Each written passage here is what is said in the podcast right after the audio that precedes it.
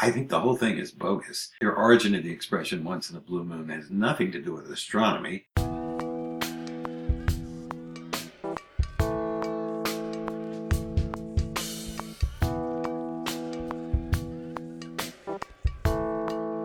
Welcome to the Common Errors in English Usage podcast. I'm here with Paul Brians, author of the Common Errors in English Usage website and book. I'm the editor of that book and host of this weekly podcast, Tom Sumner. Hello, Paul. Hi, Tom.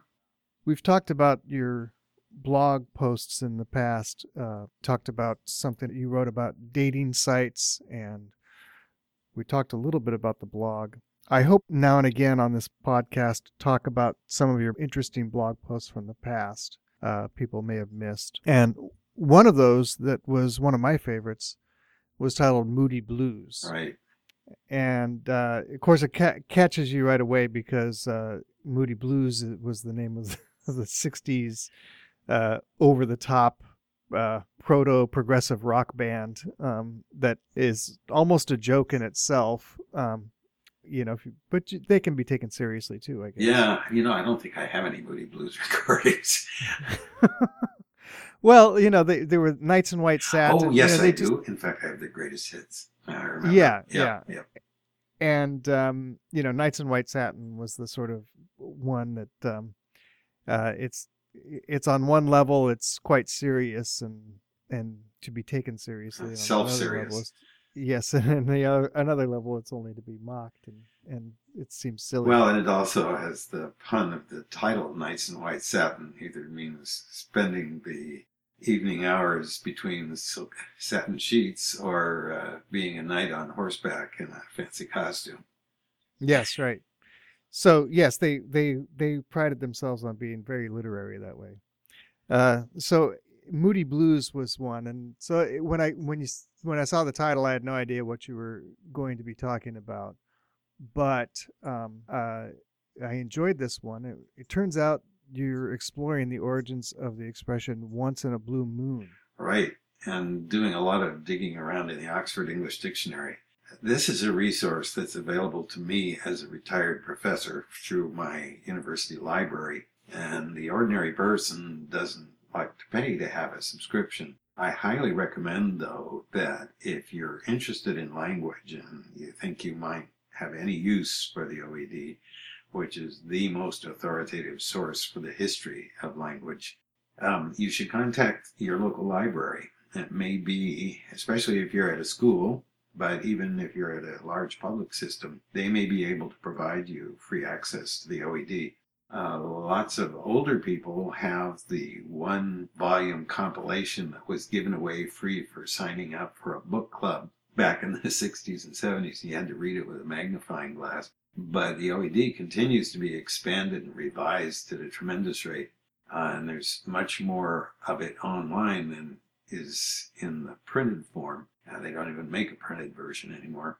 So uh, I really encourage people to use it. The only problem is when I cite it, uh, in public discussions on websites, sometimes people come back, well, the, what do those people at Oxford know about American English, which is totally bogus because there's plenty of Americans who work on it. And the other thing is they, they can't check to see whether I'm right or wrong or whether I'm misquoting because they don't have a subscription.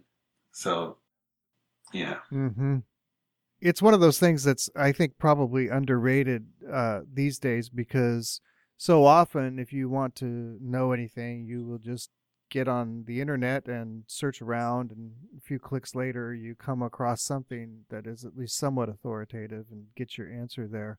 And I think the perception of the Oxford English Dictionary is that um, it distinguishes itself because it just has every single word from the English language that ever was. That's why it's so big. But that's not the reason why it's so big. The reason why it's so big is that it has so much uh, information about where where these words came from, where these expressions came from, and so much study of the history of, of it and that's where the ex- expansion comes in and that those are the things that are worth uh, digging into am I right? Right. And the way it works is that it breaks down a word into its different meanings. Of course, different parts of speech. Sometimes uh, blue is an adjective, obviously, but the blues is a noun, and those would have separate entries. And then within that, it gives you the earliest meaning of and variant spellings, and you can go all the way back to Anglo-Saxon sometimes for the first entry. And the earliest meaning is not necessarily at all the current meaning and uh, then it gives you examples. It it tells you, well, here is the first place in print or written down we've ever found this particular word, and it gives you the context, and then uh, it gives you later examples so that you can sort of trace the history and evolution. And there are often uh, comments that the editors put in about the word and sometimes about usage questions. So there's just a, a mine of information about all kinds of words, including sometimes phrases. They don't cover all phrases by any means but uh, I did find Blue Moon, and that was really interesting for me. So I'll just start with uh, my my blog introduction. Once in the blue moon is a traditional expression meaning once in a great while. Here's the entry on this saying from the American Heritage Dictionary of Idioms. This is a uh, hardbound one that I have. Mm-hmm. Rarely, once in a very long time, as in we only see our daughter once in a blue moon.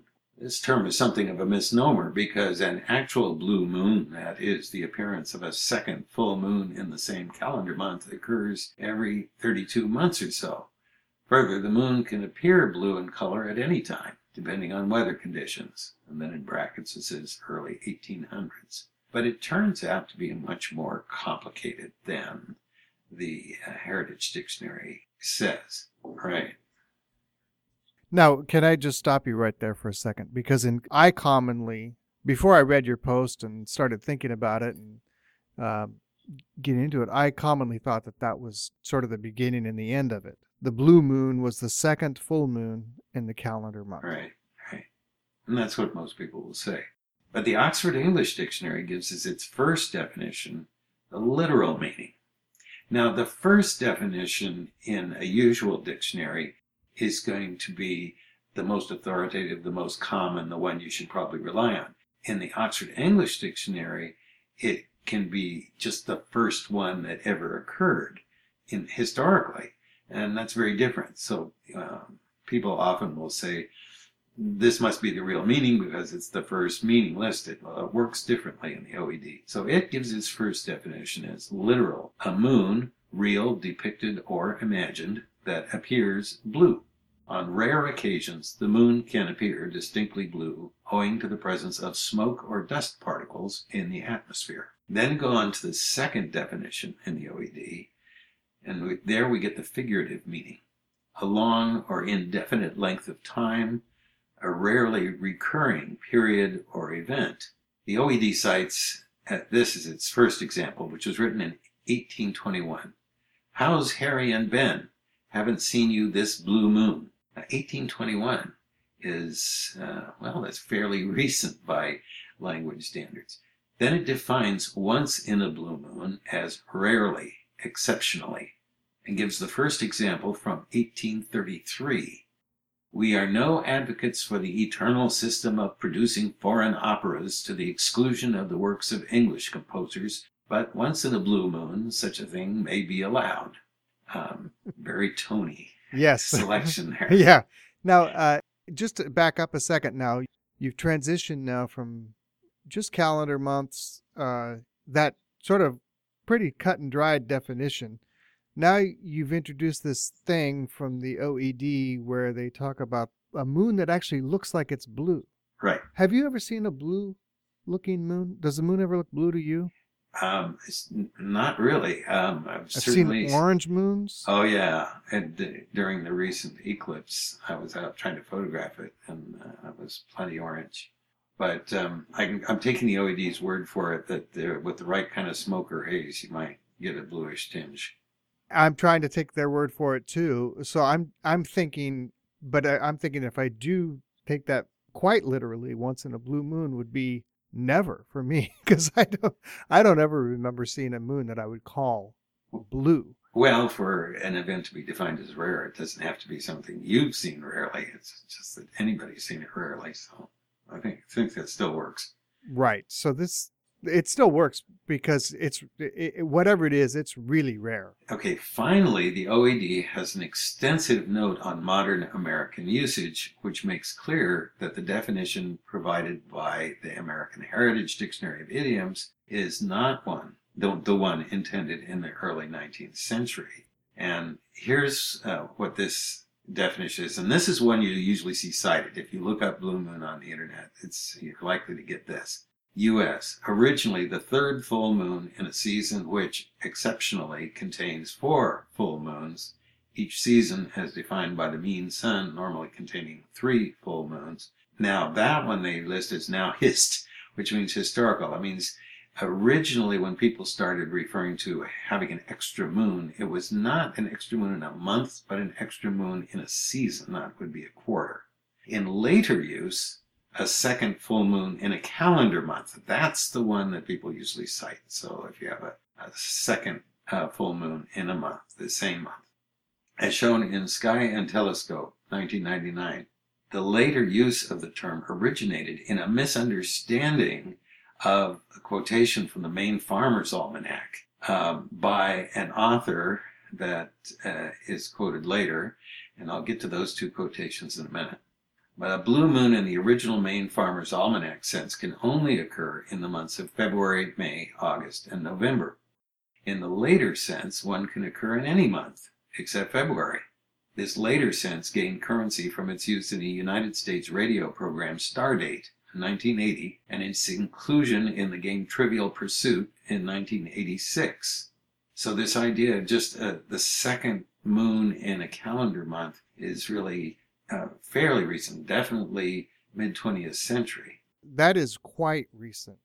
And um, Stardate, uh, do they still produce Stardate programs? I don't know. I, th- I think I may have heard one when traveling recently. Our, our local stations don't carry it. Mm-hmm. It was a small, it was a short two or three minute segment telling you what was going on in the stars. So uh, in 1980, they were they were promoting this idea that the full moon was the second second full moon in a calendar month. Now it's interesting to me that if you go by the seasonal one, uh, obviously the se- if roughly there you could say roughly there are 12 moons in a calendar year because each and each season is three months. So it would make sense that you would have three moons in it but every once in a while you've got a you've got four moons in a season but it's not the fourth moon that's the blue moon. It's the third one you know, I I thought that was pretty interesting, and and I did not know that one. So uh, now we've got Stardate promoting and Trivial Pursuit promoting the idea. And then they get one of the things that happens a lot is that people will cite a source, but then they don't investigate the reliability of the source. We're all familiar with this on Facebook.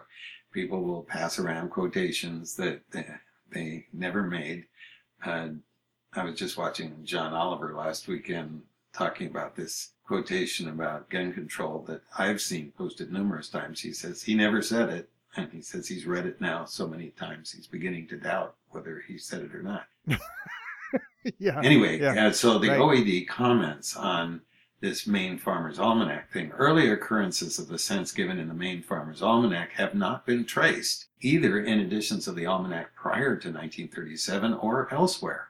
The source of this application of the term, if it is not a coinage by the editor, H.P. Trefethen, is unclear. So here's this quotation from 1937, Maine Farmer's Almanac for August uh, 21st. The, this extra moon had a way of coming in each of the seasons so that it could not be given a name appropriate to the time of year like the other moons. It was usually called the blue moon. There are seven blue moons in a lunar cycle of 19 years. Well, that's not a terribly clear definition, but that's evidently the root from which this whole concept began. So, it probably this would have just uh, laid fallow, lain fallow in the 1937 Maine Farmer's Almanac until, if it hadn't been publicized in 1946 by J. H. Pruett, writing in Sky and Telescope, who uh, quotes a Dr. L. J. Lafleur as quoting the Maine Farmer's Almanac, full moons of the year were given names provided there was only one per month. These names were as follows Moon after Yule, Wolf Moon, Lenten Moon, etc. But seven times in 19 years there were and still are 13 full moons in a year. This gives 11 months with one full moon each and one with two. This second in a month, so I interpret it, was called blue moon. Well, this, this one gives us off in another direction yet. I mean, we're getting all kinds of explanations for what a blue moon is. This one particularly Mhm. complicated. Yes, uh, it's bad enough when we go go back to the um, previous definition, where blue moons can only appear in certain months. Yeah, they can only occur in the months of February, May, August, and November. So theoretically, if one of those, if there was another month that had a a blue moon, but I No. guess I guess what that meant was if that was the third moon of the season, it would only be possible to have a third, a three out of four. It would only be possible to have one in those months because the season turns the the following month. So that if the season turns in March, uh, June, September, and December, those are the equinoxes. Then it's only possible to have a blue moon in the month preceding that because that would be the third moon of out of four. Now, the, this newer one that from Sky and Telescope that you just went over was talking about seven times. Yeah, boy, yeah, I, we are going all over. Yeah, and I don't think we need to wrap our minds around this because I think the whole thing is bogus. So I think the supposed expression or origin of the expression once in a blue moon has nothing to do with astronomy and everything to do with the condition of the atmosphere on rare occasions. I think it's a popular mhm. expression. It probably did go back to this idea that, well, just every once in a while you look up and the moon has a sort of a bluish cast to it. It's unpredictable, irregular, and not something that has to do with astronomy, but with our earthbound atmosphere. But you see this. What you you know what's going on with the Farmer's Almanac and the and the other explanations is they want to take that sort of romantic idea of the blue moon and turn it into create some scientific foundation for it to explain it to give it a true Yeah, and of course there's the classic song Blue Moon, so that uh, Mhm. would make people think about it a lot too. So, so rare is this condition that some people suppose that the expression is once in a blue mood. And there are a number of examples in the Eggcorn Forum. Uh, have we talked about the Eggcorn Forum before? Uh, we haven't on the podcast, no, but I've talked about the Eggcorn Forum in real life outside well, of the podcast. it's very entertaining. They have pretty strict ideas about what makes an eggcorn, and it's and I won't go into the details about it at this point, but there is an entry from somebody who has been collecting uh, examples of blue mood uh, from the web, and here are some of the ones he got. Can I just uh, sidetrack for just a second, just to gloss the word eggcorn? If you want to get a quick idea of what an eggcorn is, in your book, eggcorn, yes, in your book, uh, if you go to the back of the book and you look up misheard expressions, those are ones that people imagine that they hear and they created their own explanation for why they go that way. So something like for all intents and purposes becomes for all intensive purposes. And people create some explanation in their heads why the expression should go for all intensive Right, purposes. that one's on the cover of the book, actually. That's on the cover of the book right there. But uh, all all those ones that are listed and misheard, I think most or all of those could be defined as eggcorns. It's simply a, a- an expression that you hear one way and you say it uh, the way you think you hear it, but that's not really the way it The goes. people that run the Eggcorn database have a stricter definition, though. They say that the mistaken uh, formation has to make sense so that the person is not just slipping in the wrong word, but uh, reanalyzing the word so that it has, it shifts in meaning because of the way that they've respelled it. So a lot of times they'll, they'll turn down nominations. So anyway, here's, here's, Yeah, that's what I was trying to get at. For with the ex, you have to create an explanation in your mind for why that works. Right. Anyway, so here's the yeah, go ones that uh, David Bird contributed. Um, this is from a, a Circle of Moms discussion group. The only word he has said so far is da, and that's only once in a blue mood. Um, here's one from a storytelling site. I knew I know a vegetarian that eats candy once in a blue mood, so it's possible they could be eating gummy bears secretly. Um, unfortunately, let's see. Unfortunately, if you don't get them serviced regularly, due to the fact that an engine fire is once in a blue mood, then you have the problem of forgetting about a cylinder with gas charged at very high pressure and letting it corrode somewhere and the bilges with much greater risk than an engine fire. I assume that has to do with engines and boats. And uh, one from a site called Blue Light. I am mainly straight, but do have girl crushes once in a blue mood. So it, uh, it does turn up around, and that's how I uh, got around to calling this uh, Moody Blues as a title, putting those two words together. Mm-hmm. To have the blues is to be moody, so it's not surprising that blue should be more readily associated by some people with mood than with moon. Of course, the variant lacks the intended meaning since blue moods are all too common among many people, uh, so they would not be rare like a blue moon. Note that the examples given in the eggcorn, eggcorn form refer mostly to happy events, not depressing ones. In popular music, blues are often sad, but upbeat songs can be written in blues form as well. And uh, here's a quotation from Wikibooks. Many blues songs also deal with the topics of personal pride, defiance, or other powerful emotions than woe, such as love or anger. While blues lyrics seldom turn to extremely happy topics, they are often uplifting and empowering or humorous. It cannot be said that blues is a sad genre. The blues are a way of dealing with sorrow rather than wallowing in it. Which I thought was a, an interesting analysis. You often see blues singers saying blues is not just about being down and sad, but I thought that was a pretty good analysis. Yes, yeah. Yeah. My favorite allusion to blue meaning sad is in the title of Duke Ellington's classic Mood Indigo. And Ellington um, really prided himself on his vocabulary, vocabulary and uh, was a very elegant speaker. And indigo, of course, is a, a, a deep blue color. So it'd be a, a darker mood than just an ordinary, certainly not uh, a sky blue mood would uh, not be unhappy at all. Uh, mood indigo would be very dark. and the inversion of of the blue Right. mood to mood indigo. Uh, le- you le- you're let in with the word Right. mood, and then it's defined further by indigo, which is it's dark. It's a beautiful tune, though, um, and this is from Yeah. 1930. Now at, we get another meaning of uh, blue.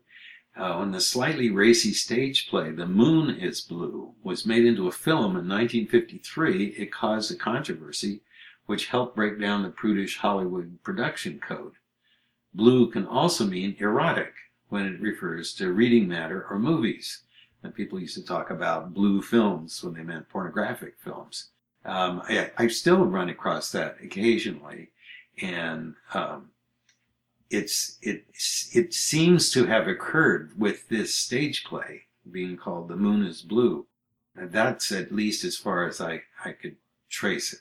Uh, I couldn't oh, couldn't that's find any other Yeah. earlier examples of blueness. We we don't usually think of blue as a particularly racy color. Blue is is cool. Red is hot, right? So um, that's it's a peculiar Mhm. usage. And then I added, isn't the moon supposed to be made of blue cheese? Nope, green cheese, but not in the way you might suppose. And that itself, I talked about the dark side of the moon in one of these earlier uh, podcasts. And there is uh, an interesting page about why did people once think the moon was made out of cheese? And uh, this is on Today I Found Out, which is interesting uh, thing. And I'll just read the little entry here. It's, a, it's an interesting page. Um, a jokey answer to the question, why did people think the moon was made of green cheese? Because it was formed in the Milky Way. In fact, nobody ever really thought the moon was made of green cheese.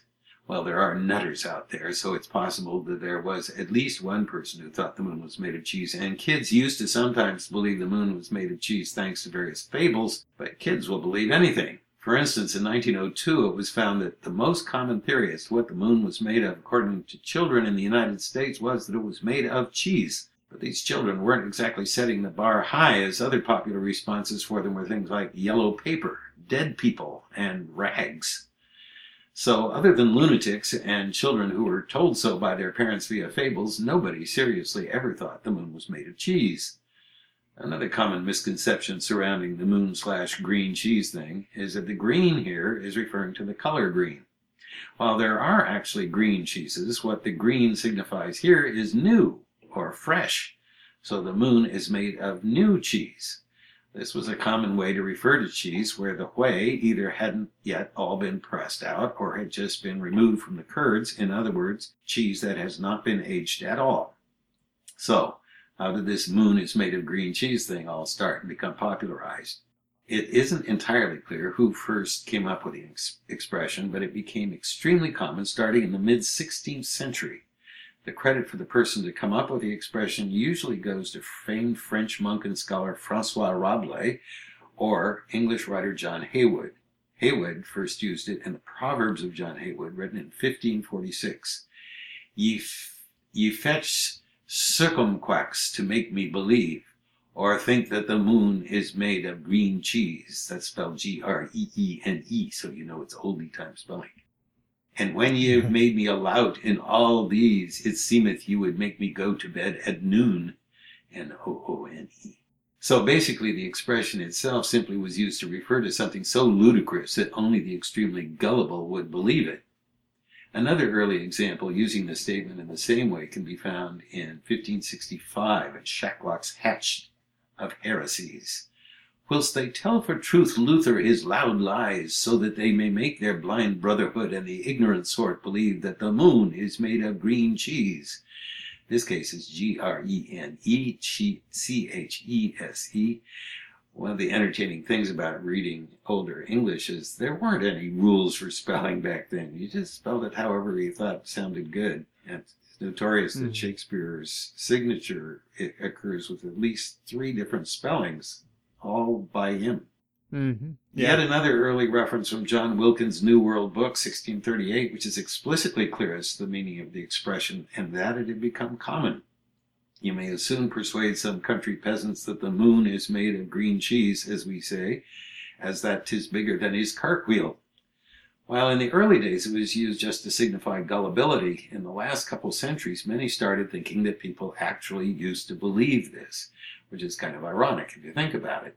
This is not unlike how people started believing that most thought the world was flat during the Middle Ages, when in truth, in many parts of the world, people have known the world wasn't flat for well over 2,000 years. For instance, Eratosthenes, at the time the head librarian at the Library of Alexandria around 240 BC, not only knew the earth was round, as most Greek scholars did at that time, but managed to become the first known person to calculate the circumference of the earth accurately only off by about 2%. He also calculated the distance from the Earth to the Sun and was off by only half a percent. Not only that, but he calculated the tilt of the Earth on its axis and was off by less than half a degree. Another amazing accomplishment by Eratosthenes was that he basically invented the discipline of geography with its remarkable three book treatise Geographica. Geographicia. You can learn more about this on the page called The Amazing Eratosthenes. So we've gone from blue to green. And then so I tried to tie it all up um, by saying, well, we have those, those blue movies. Um, a lot of blue movies are cheesy. sure. Yeah. Okay. Well, now that that was news to me too. That the uh, green cheese thing refers to new cheese, not not the color Right, green. right. You probably, I would have thought of Swiss cheese with holes in it, all those craters. Mm, Exactly. Yeah. Well, I think uh, I think I remember that being thrown around a little bit too as a as a kid. Was the moon was made of Swiss Ah. cheese? Uh huh. As a as a variation on that, but green cheese. But of course, it wasn't. It, it, I've never seen a green moon nor a blue one, so uh, that it makes more sense to me that it's the new cheese, not the green cheese, color green. Right. Now, you, this explication on this uh, expression "once in a blue moon" reminds me of some other work that you've done, Paul. That uh, I've seen. Uh, you have a page called Mr. Gradgrind's literal literal answers to rhetorical questions, and I'm going to leave that for another day to discuss that. But it, that's a whole page of you discussing literal answers to questions such as what's once in a blue moon mean and you might be able to come up with all kinds of scientific explanations but in the end it's just a silly thing the blue moon is just a moon that appears to be blue Well, that page uh, is uh, something I wrote all in one piece many years ago, and because it's kind of buried in my personal website, it doesn't get a whole lot of traffic, but it got some national publicity once, and um, I think it's pretty entertaining. So um, we'll talk about that soon, I think. oh i hope so well thank you paul for explaining everything there is to know about the expression once in a blue moon Well, everything I know anyway. all right it's good talking to you. Okay, you so long time. All right.